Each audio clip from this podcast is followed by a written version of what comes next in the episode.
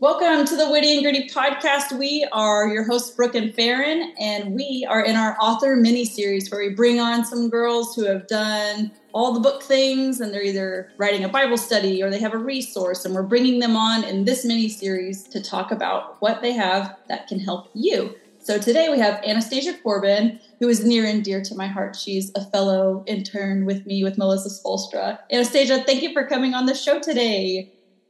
Thanks so much for having me. It's great to be here. So, to help our listeners get to know you a little better, who is Anastasia Corbin? Who are you? Where do you where do you go? Because we're a Texas podcast. A lot of people are like they pick up on that twang pretty fast, or we'll say some regional words and we have to explain. So, where are you from? Because it's not Texas. No, it's not. I wish it was, but no. Um, I am from Northern Indiana. My husband and I have lived here 23 years. We've been married about that long because we moved to Indiana soon after we got married, which is, I don't recommend doing life that many life changes at once, but it was all good. Um, we have four children. And we actually have a senior this year, which I'm still like in denial about, but excited about. And then, yeah. So four kids, 17, 15, almost 13 and just turned 11. So you have so, yeah, experience in the parenting realm. Just a little. Which is why exactly why we love to bring you on because we have a lot of mom listeners and they are of all ranges. So I love that you are way into the teens and you have some experience there too because mine and Farron's kids are tweens and below currently. So it's nice to have someone who's got some seasoned experience so your book title is called Becoming an Intentional Family, which is great. And then the tagline, I love how it just drives it further home creating meaningful memories and building confidence in your kids, which I think every parent wants to do. Yes, for sure. So, in a nutshell, based off of the title and the tagline, what what can readers expect this book to be about? So it it is about creating that place for your kids to feel like they belong, and that's like being an intentional family. And so so many kids they are part of a family, but they, they don't feel like they belong. And so as parents, it's our privilege to create this place for them. And the way we do that is not just through our parenting, but it's through our marriage, through making that a priority. It's also through the time we spend together as a family, the environment of our home, and then all of that is so that we can be doing outreach together as a family and our so our kids can be world changers for Jesus. So, okay, so I, yeah, it's it's twofold, which is great. So whenever you said all the different levels that we could actually become an intentional family, it's not just hey kid, I love you, let's hang out, but it shows through your marriage or through all the things you're doing, even down to what your house is like, your environment, not necessarily what it looks like, but what's going on, how do they feel when they're coming into the house too. And then uh, what was the last part you said? Oh, getting them to go out into the world because I know as good parents, you want to give your kids roots to come home and then wings to go out into the world. And I love how your book kind of captures all of that.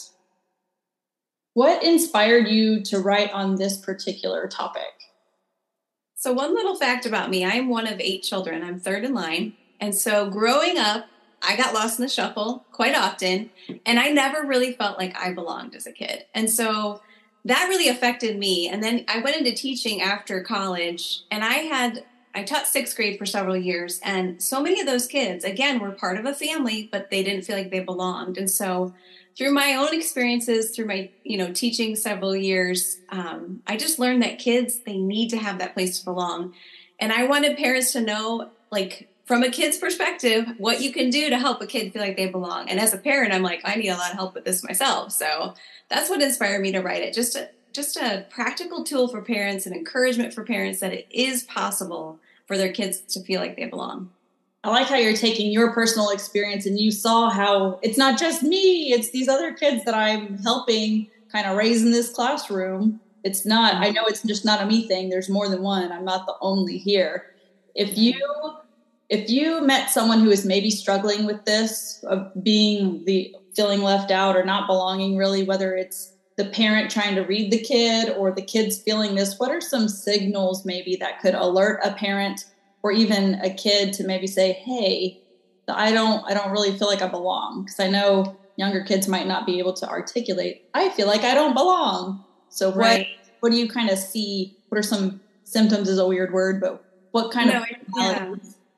I think it's like a little bit of a they're with more withdrawn. Maybe they're a little sad, and like you ask them what's wrong, and they say nothing. But it, sometimes, like you said, kids can't always articulate it. And I think even as a kid, I well, I guess I kind of did articulate it some, but um, yeah, it's just knowing them when you know whether they're feeling down or discouraged, and you know them personally you're going to be alerted to what's like what's going on. Like wait a minute. Things don't seem right. She seems more sad than normal. He the, another thing would be like anger. A lot of kids are cover up they're angry and they act out in anger but it's really covering up something underneath like a sadness and they don't that's where that feeling of not belonging but that's their way of dealing with it because they don't know how to deal with it. So. so what would you say to a parent or an adult figure that sees the kid and they're just off, whether they're just rage exploding in the middle of athletics, like what in the world, or if they're just sad and mopey. We know that they're sad, we know that they're angry, but how do you help the parent, or what advice do you have to get to the root of it, since those are secondary feelings? Yeah, my first thing is pray, pray, pray, pray and ask God for wisdom, ask Him for guidance on it, and then have a talk with them. And if they're still not giving you answers, it, it's okay to get a counselor involved, whether it be the school counselor or a counselor, a pastor you know from your church as a counselor. Um, but start there and don't let it go because if you let it go, you're going to have more and more issues as you go on. I like that. I like the addressing it, and you don't have to be all in their face like you tell me what's right. wrong, but you can also yeah the coach or the counselor or the teacher they trust to just kind of keep an extra eye out. I know that is helpful once you find other mom friends or other, oh, I, I know I like this teacher and I know they'll check in on them. It's nice to kind of have that built in support. I like those. Yeah, definitely. What, what type of person would benefit from reading your book? Well, I I wrote it for parents mainly, but I've had so many grandparents buy my book because they're with their grandkids a lot. Some of them are with their grandkids full time, depending on the situation. And so any parent could benefit from it. Honestly, if I would have had this book as a teacher, I think it would have been helpful back in my teaching years because some of those kids, like knowing how to love on them, and it's different in the teaching setting, obviously, than the home, but yeah, parents is the main one. I like that. Yeah. I like how it also reaches out to other people too, because some people they're not parents, but they are the coach or they are the teacher, and they might not have kids of their own, or if they're single and their aunt, they are still able to pick up this resource and look through it and find ways that they can kind of reach out. Because I know there's times where I call my sister-in-law, I'm like, Stephanie, if Sloan tells you anything about blah blah blah blah blah, please just let me know. And she's like, okay, I'll let you know. Like, yes. So I like how, yes, it's geared towards parents, but it could also be to anyone who is kind of keeping an eye out for kids and making sure that they feel like they belong. Everyone wants to belong. It's like Brene yeah. says. What what are readers going to get from? You've already given us so much advice already about like praying and don't let it go and talk to them. And here here's how you can talk or reach out. What are some what what else are readers going to get while they read Becoming an Intentional Family? Well, when I wrote the book, I really wanted it to be a practical resource. I wanted to give lots of ideas and things to for parents to try. And I say this a lot in the book don't try it all at once, just do one thing at a time and then move on to the next thing. But, like, for example, one of the chapters is about knowing your children and it's about knowing their love language. And I talk through each of the love languages and talk about like how you can speak it. I give you specific ideas of how to speak to your kids in their love language. And so you'll just have a lot of practical tools. You'll walk, like, you'll be able to implement things right away. Again, only one thing at a time. Um, the other thing, too, that I love about it is I end each of the chapters with scripture, and you go a little, you dig a little bit deeper with some of these scripture verses related to the topic of the chapter. And there's also like a journaling section you can take notes. There's also a gentle challenge just to help keep it you know so often we read books and we don't apply and so that was the point of my stuff at the end was just to help us learn how to apply what we've learned, not just read it and forget about it, but actually apply it. I love it. There's so many times that I read a book and then I'm like, well, so now what do I do? and a lot of readers feel that way sometimes. So I love how you're putting that practical application in it too, and you've built it in. I also, we're journaling fans. So I love that you have that journal space too, because it's really hard to reflect if you can't remember. So having that having a way to kind of keep score is great. And then also, since you have scripture all involved in it, God is all involved in this book. It's a way to also, hey, God, thanks for letting us get a breakthrough finally to our kid, to our third out of eight children. Will, uh, what are a couple of points from your book? Again, this book is amazing. What are a couple of points you really want to drive home to either the parents or whoever's reading this book about what it's about, how you can apply it, whatever you're kind of feeling here? Yeah. You know, if you, in this book, I, I do want to say too, this book is for single moms and dads. And it's not just for, you know, the mom, the dad that are married or whatever. And so there's a lot of encouragement even throughout there for single moms. And that's an important part of the book because they're important people, you know? Um, so as far as um, just different things about it, if you are married, the marriage has got to be the priority. Under God, of course, your relationship with God is first, but then your marriage. Because when you ha- when your marriage is a priority, your kids feel secure. They feel confident. If they don't have that security, it's going to affect everything. And I know that because growing up, my parents they struggled and i i really struggled with it too you know granted they didn't know god like my husband and i know god and that makes a big difference and so it's keeping god as the center is going to affect your whole family and so that would be a big key thing and then the other thing too like i mentioned earlier the environment of your home it's not just like I'm not saying in the book you got to have it clean, perfect. Blah, blah. No, no, that's not it at all. If you saw my house right now, you'd be like, "Oh yeah, she's she's real." And so it's just like the clutter. Like we, I know I have issues with clutter, but when you have less clutter in your home, your kids are literally going to feel like more peace and they're going to feel calmer. And so I give practical ideas on how to do that. But not just the physical environment, but the emotional environment. It's like how are our tones with our kids? how how do we speak to them? Are we speaking in loving tones? Are we yelling? You know this different stuff like that. And so those are like so key. Um, i mean all the pieces i mentioned in the book are key but those things really jump out to me. I love that you're helping people understand we you've got to start with god start with god priority number one and then your commitment to each other as a husband and wife or if you're single mom then that's not applicable right then but then then your kids I like how you're tying yeah. the house, the environment. It's true. If it is more picked mm-hmm. up, it will feel safer, more comfortable. If the way you talk to each other is more fruit of the spirit vibes as opposed to yeah. The negative body language, negative tone, they're going to feel safer. Kids can pick up on things. If, if your dog can pick up on that you're angry, then your kid definitely can.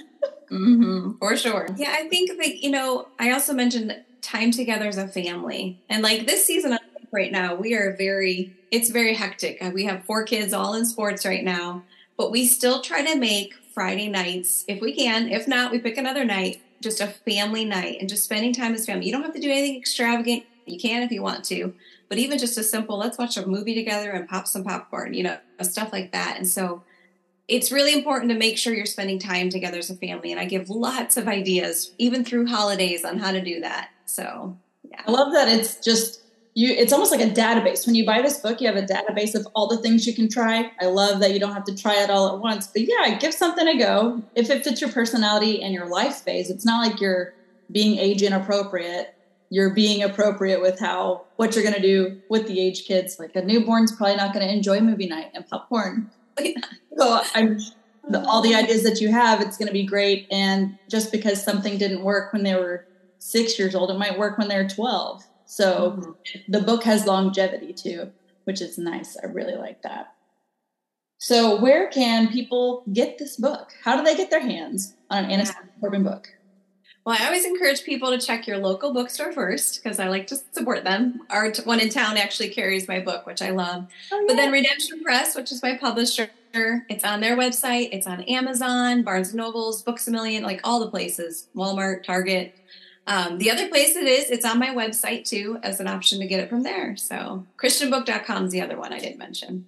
Love it. So basically, people anywhere will sell books as you can you can get her book becoming an intentional family and we'll link it so wherever you're listening to this on your phone on your computer you can just scroll down we'll have all of the anastasia corbin links to her book to her website to her instagram all the things so don't worry guys we got your back do you have other products or resources that you have or you're working on? Do you have anything in the works?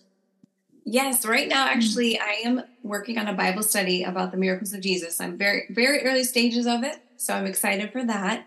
Um, the other thing, a friend and I, we co-authored a devotional together. It's for moms specifically, um, and it's called "When the Bases Are Loaded: Encouragement for Moms to Hit the Grand Slam in Life." And so, so they're really short devotionals, and we also have journaling at the end of that. So I recommend checking that one out.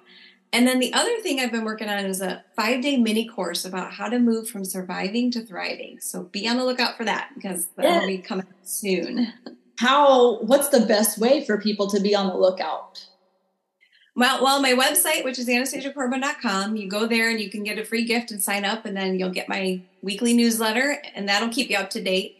Um, I'm also on Instagram, I'm on Facebook, and I'm on Pinterest too. Yes. Okay, people. So the best choice is obviously the email because then you get the free gift and then you are immediately in the loop. We always like to give our email subscribers a little something extra that the world doesn't know, whatever yes. praying for, what, what we're working on. So again, email list people, that's where it's at. Is there anything that we have not set you up for that you want to say? Is there like a final point you want to say to our listeners, or is there something you want to reiterate? So, your book has a ton of great stuff, and we know how brains work. You got to hear it multiple times. So, if you've already said it in the podcast episode, that's okay. We clearly need to hear it again. So, where, what are you wanting to say? You know, I think just the thing that comes to mind is this is for the moms out there. Like, God has specifically placed the kids in your family that you have and some days it may not feel like it. Some days you might be like wanting to pull your hair out. I get it. But hang in there and just, you know, focus on God. Like the one verse that I absolutely love that I turn to a lot is Have I not commanded you? Do not be afraid. Do not be discouraged. You know, the Lord your God is with you wherever you go. And it's that verse is so powerful because when you know those moments where we're either in tears or we literally are trying to pull our hair out it's like god is like i'm commanding you not to be discouraged. I'm commanding you not to fear. Turn to me because i've got all the help you need. Like i have the holy you know we have the holy spirit in us as believers and we have to tap into him more. So in those moments give yourself a timeout get in the word you know ask him for help. He's going to give it to you. It might not feel like it but he will. So that's my encouragement Yes, that's so good because I know we can all relate to the rough days. Everyone has rough days. So it's nice to let's take a pause. Let me go sit down in, in my timeout corner or wherever that is for you. Mine's in the closet. I sit on my step stool and I just lean back. so everyone has their place. If you don't have a place, maybe you need to put yourself in timeout more. I don't know. So yeah. well, go in the bathroom, lock the door, whatever it takes. Yeah, yeah. I don't know. I don't. I guess uh, I gotta. I live here now. I live in this room now.